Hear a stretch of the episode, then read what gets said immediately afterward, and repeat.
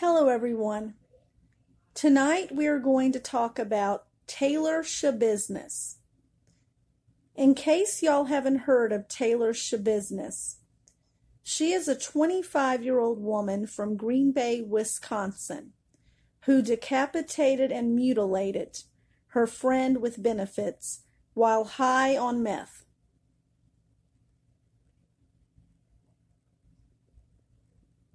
She has been tried and convicted for the murder of 24-year-old Shad Thyran, who she choked to death during foreplay.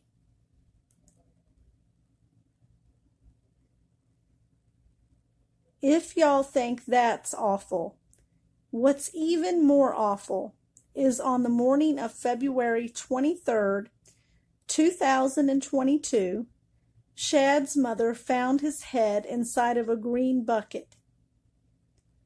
She was woke up by a knock on her front door. She went to the basement where her son slept.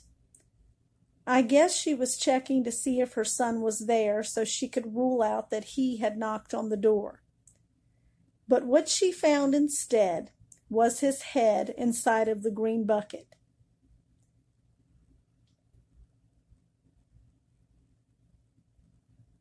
Finding your child dead under natural circumstances would be difficult, but finding him in the manner in which she did, well, I can't even imagine that. My heart goes out to this poor woman.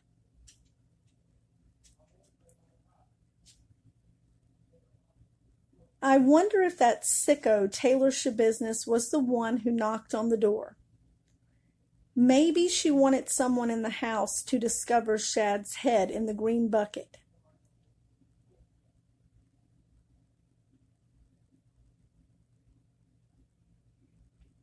The rest of Shad's body parts were found in plastic bags, cardboard boxes that were also in the basement, and in a minivan that was on Shad's mother's property.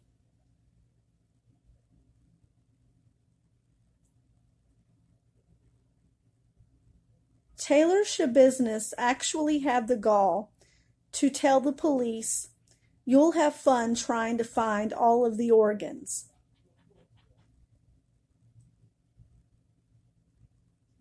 There was lack of blood evidence on the scene because this sicko collected Shad's blood in a bucket and a tote bag and used the blood to shower in.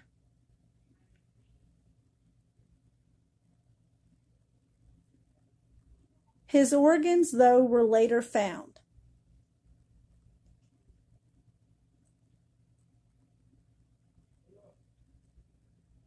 Taylor and Shad knew each other since middle school.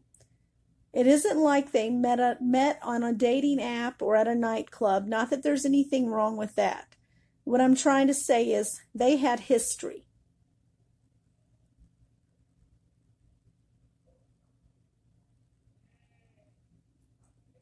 Things like this make you question if you really ever know someone.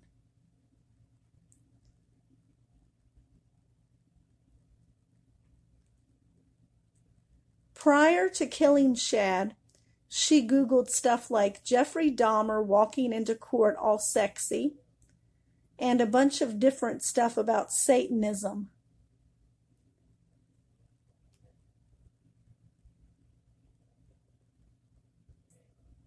The night Shad was murdered, Taylor picked him up at his mom's at 9:30 p.m. They hung out with a mutual friend for a while, and the three smoked weed. She and Shad also smoked meth and shot up with trazodone.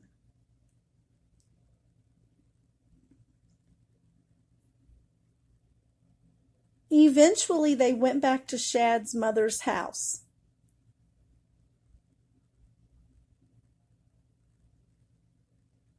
When having sex, the two liked to choke each other during foreplay. The night Shad was murdered, they decided to use a metal chain to choke each other with. Taylor went bat shit crazy while choking Shad during foreplay. Even after he started coughing up blood and turning purple, she continued to choke him.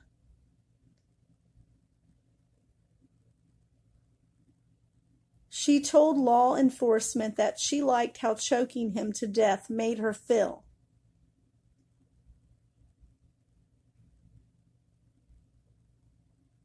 After she choked him to death, she had sex with his dead body.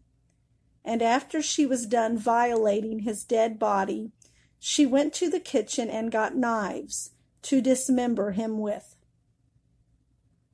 During the dismembering, she shoved his feet into his chest cavity and filleted his back.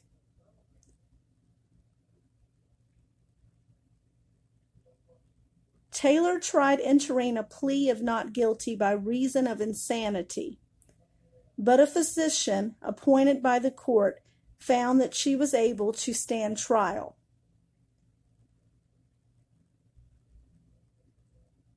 Taylor has been getting mental health treatment since she was in 7th grade and was diagnosed as bipolar. I don't think any of this excuses what she did, though.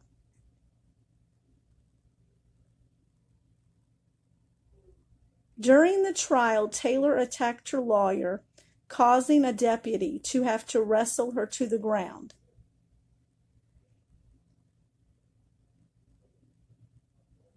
Her trial lasted just 3 days, and it only took the jurors 30 minutes to convict her on all 3 counts of first-degree intentional homicide, mutilation of a corpse, and third-degree sexual assault.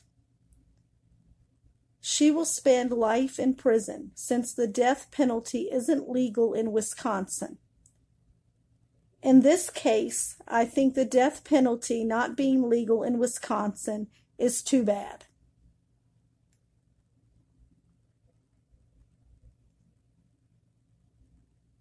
Shad worked with his father and grandfather in their family business.